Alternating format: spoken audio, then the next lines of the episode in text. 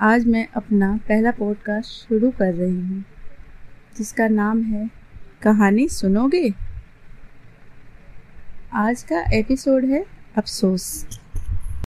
अफसोस एक ऐसा शब्द है, जो हर किसी के जीवन में किसी न किसी रूप में व्याप्त है, और यही अफसोस है जो हमारे और आपके जीवन को कहीं ना कहीं संतुष्ट होने से रोकता है। और जिसमें हम और आप उलझ के रह जाते हैं।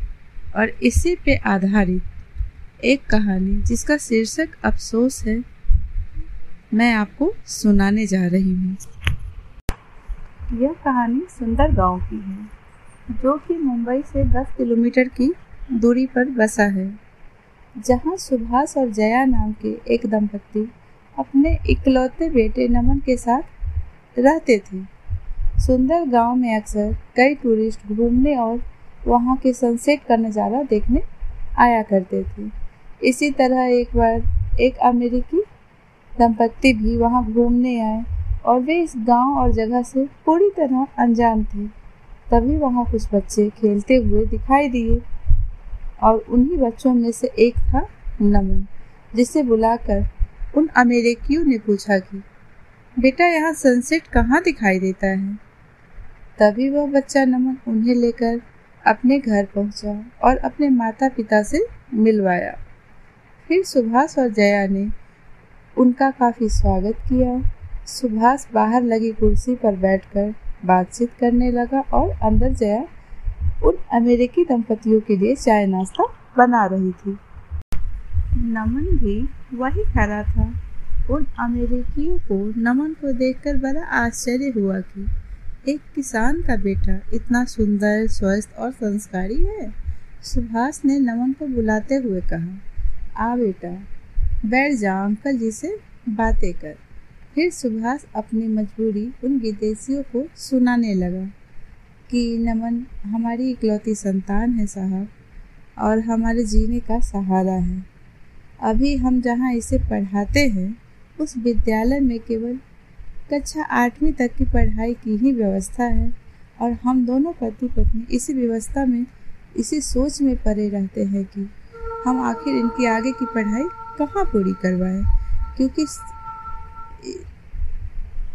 हमें नमन की पढ़ाई आगे पूरी करवाने के लिए उसे यहाँ से शहर भेजना पड़ेगा, जो कि 20 किलोमीटर की दूरी पे है और वहाँ भेजने के लिए हमारे पास कोई साधन नहीं है, जिसके कारण हम दोनों पति पत्नी काफ़ी चिंतित रहते हैं कि इसका भविष्य आगे क्या होगा।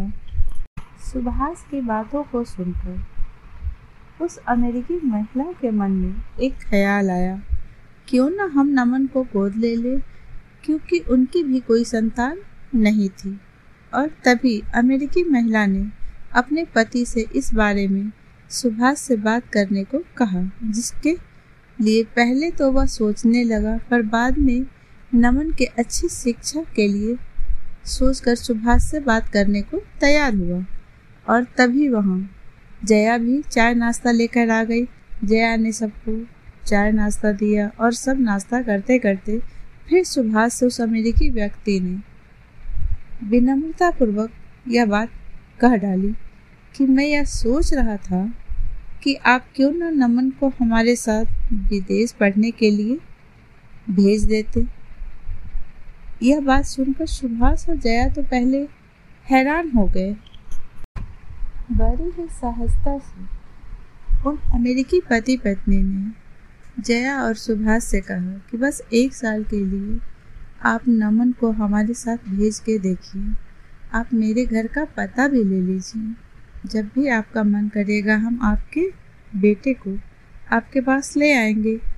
और अभी हम दोनों घूमने जा रहे हैं। तब तक हमारी बातों पर विचार करिए और सोचिए कि आपको जो करना है वो करे उचित लगे। तो हमारे साथ भेजिए, वरना कोई बात नहीं। इधर सुभाष?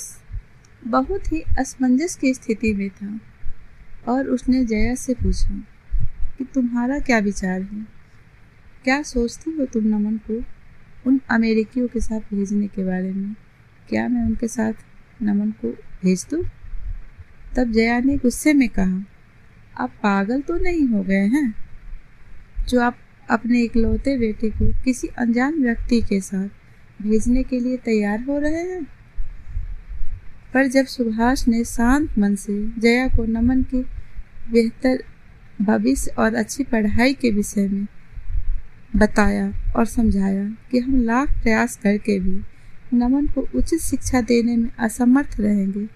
तब जया भी कुछ देर के लिए चुप रही और मन ही मन में विचार करने लगी, माँ का मन कहाँ इतनी सरलता से अपने संतान को अपने से दूर करने के लिए तैयार होता।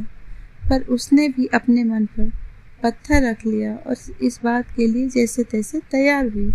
अब दोपहर बीत चुका था। वे अमेरिकी पति पत्नी भी अपनी गाड़ी में सुभाष के घर के सामने आकर खड़े हो गए और अपने साथ नमन के लिए नए कपड़े, खिलौने, मिठाई भी लेकर आए थे।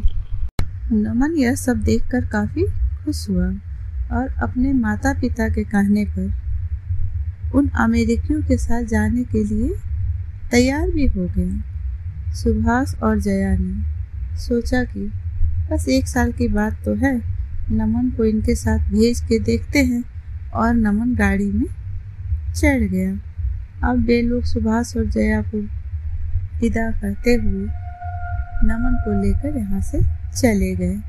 जैसे ही नमन गया, सुभाष और जया सोच में पड़ गए। हमने कुछ गलत तो नहीं कर दिया। सुभाष भागा भागा मास्टर जी के पास पहुँचा, जो कि नमन के विद्यालय में पढ़ाया करते थे। और सुभाष ने जल्दी से जाकर मास्टर जी को पूरी बात बताई। ये सब सुनकर पहले तो उनका मन काफ़ी विचलित हो गया। फिर उन्होंने गुस्से से सुभाष को बोला, तुम पागल हो गए हो क्या सुभाष? क्या अपने बेटे को कोई किसी अनजान व्यक्ति के साथ विदेश भेजता है? और अब मुझसे पूछने का विचार आया तुम्हें? पागल कहीं की अब जल्दी चलो, नमन को लाने। दोनों साइकिल से शहर की ओर निकल पड़े। रास्ते में सुभाष जया को यह सूचना देते हुए गया कि मैं मास्टर जी के साथ नमन को लेने जा रहा हूँ। उन्हें लगता है कि हमसे गलती हो गई है नमन को भेजकर। और चल मैं आता हूँ, नमन को लेकर यह कहता हुआ सुभाष घर से निकल पड़ा। इधर जया भी नमन का पसंद का खाना बनाने में लग गई। और मन में सोचने लगी कि अब मैं यह गलती दोहराऊँगी नहीं, मैं अब कभी भी अपने लाडले को अपने से दूर नहीं करूँगी। मास्टर जी और सुभाष साइकिल से एयरपोर्ट तो पहुँच गए, पर जैसे ही उन अमेरिकियों से मिलते और नमन को वापस ला पाते, उनकी फ़्लाइट टेक ऑफ़ हो चुकी थी। अब दोनों ही का मन काफ़ी उदास हो गया और बड़े दुखी मन से फिर दोनों को वापस गाँव आना पड़ा। इधर जया बेसब्री से अपने बेटे का इंतज़ार कर रही थी। दोनों को अकेले वापस आता देख उसका मन काफ़ी दुखी हुआ और वह समझ गई कि वो विदेशियों के साथ नमन चला गया और बिलख बिलख कर रोने लगी और अफसोस करने लगी कि काश वह सुभाष की बातों को न मानती और उसका बेटा आज उसके पास होता। बेटे के घर से चले जाने के कारण सुभाष और जया की हालत धीरे धीरे खराब होने लगी। दोनों ही बेटे की चिंता में अस्वस्थ रहने लगे। फिर एक दिन सुभाष मास्टर जी के पास गया और उनसे उन अमेरिकियों को चिट्ठी लिखने को कहा। जब वे नमन को लेकर जा रहे थे तो अपने घर का पता सुभाष को दिया था। तभी मास्टर जी ने नमन को सलामती पूछने के लिए चिट्ठी लिखकर पोस्ट की और काफ़ी समय बीत गया। पर उस चिट्ठी का कोई जवाब नहीं आया और न वे लोग खुद आए। सुभाष का मन अब धीरज खो चुका था। उसने मास्टर जी से पूछा, अब क्या करूँ नमन को वापस लाने के लिए? तो मास्टर जी ने सुभाष को समझाते हुए बोला कि अब चिट्ठी से कुछ नहीं होगा। तुम लोग कुछ पैसों की व्यवस्था करो और मेरे साथ अमेरिका चलो। नमन को गाँव वापस लेकर आएँगे सुभाष ने बड़ी उत्साह से पूछा, कितने पैसे लगेंगे, मास्टर जी? तो उन्होंने उत्तर दिया, तीन से चार लाख रुपए तो लग ही जाएँगे आने और जाने में। सुभाष ने जया को घर आकर मास्टर जी के सुझाव के बारे में बताया। अब दोनों के मन में नमन को वापस लाने की एक उम्मीद सी जग गई। अब वह सोचने लगे कि क्यों न हम गाँव की ज़मीन बेचकर इतनी रकम जमा कर ले, क्योंकि इतनी बड़ी रकम इकट्ठा करना उनके लिए बहुत बड़ी बात थी। पर ज़मीन बेचकर इतनी पूंजी जमा नहीं कर पाए। तभी उनके मन में ख्याल आया कि यहाँ यात्री हमेशा घूमने फिरने आया करते हैं, और वहाँ आसपास यात्रियों के ठहरने और खाने पीने की भी कोई उत्तम व्यवस्था नहीं है। तब उनके पास जो ज़मीन बेच करके पैसे जमा हुए थे उन पैसों से उसने एक ढाबा खोल दिया और खाने पीने के साथ साथ उन यात्रियों के ठहरने के लिए कुछ कमरे भी बनवा दिए। इतनी सारी व्यवस्था करने के बाद भी सुभाष और जया दो सालों में मात्र एक लाख रुपए ही जमा कर पाए थे और समय बीतता जा रहा था और जितने पैसों की ज़रूरत उन दोनों को थी, उतने जमा नहीं हो पाए थे। अब उनके मन का ढाढ़स जो है खोते जा रहा था कि अब क्या करे? इतने सारे पैसे नहीं हो पा रहे हैं। समय भी काफ़ी निकल चुका है।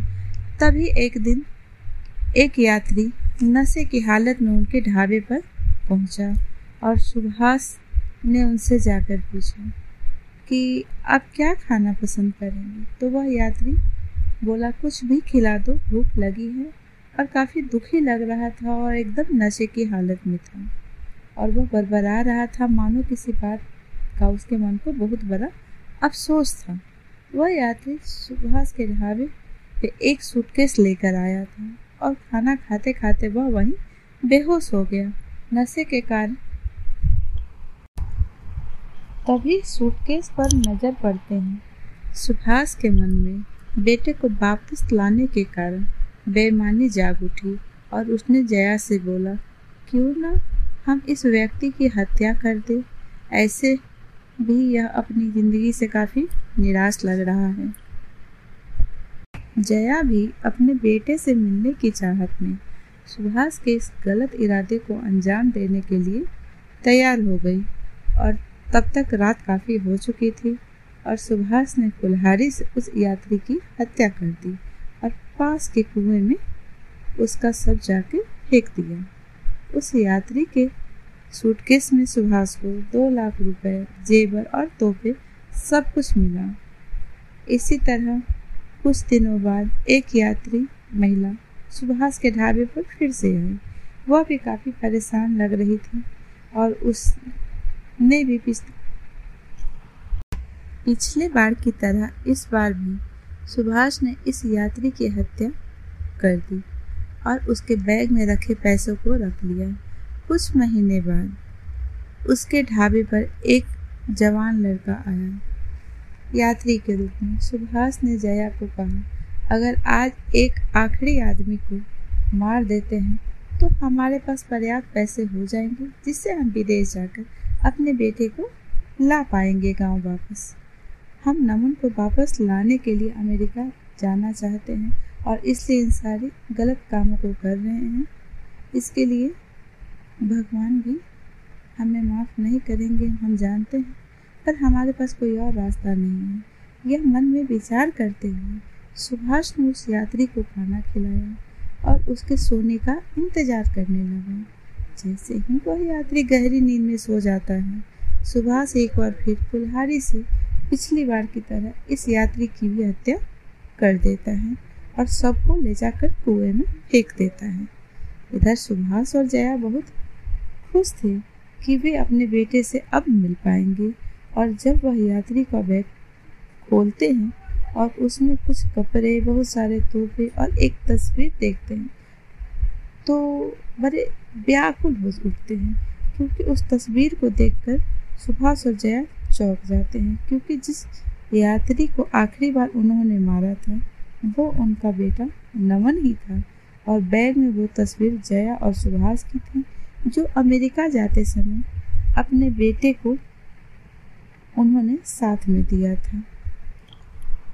जया भी अपने बेटे से मिलने की चाहत में सुभाष के इस गलत इरादे को अंजाम देने के लिए तैयार हो गई और तब तक रात काफ़ी हो चुकी थी और सुभाष ने कुल्हारी से उस यात्री की हत्या कर दी और पास के कुएँ में उसका सब जाके फेंक दिया।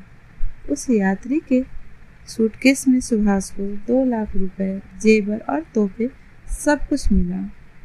इसी तरह कुछ दिनों बाद एक यात्री महिला सुभाष के ढाबे पर फिर से आई। वह भी काफ़ी परेशान लग रही थी और उसने भी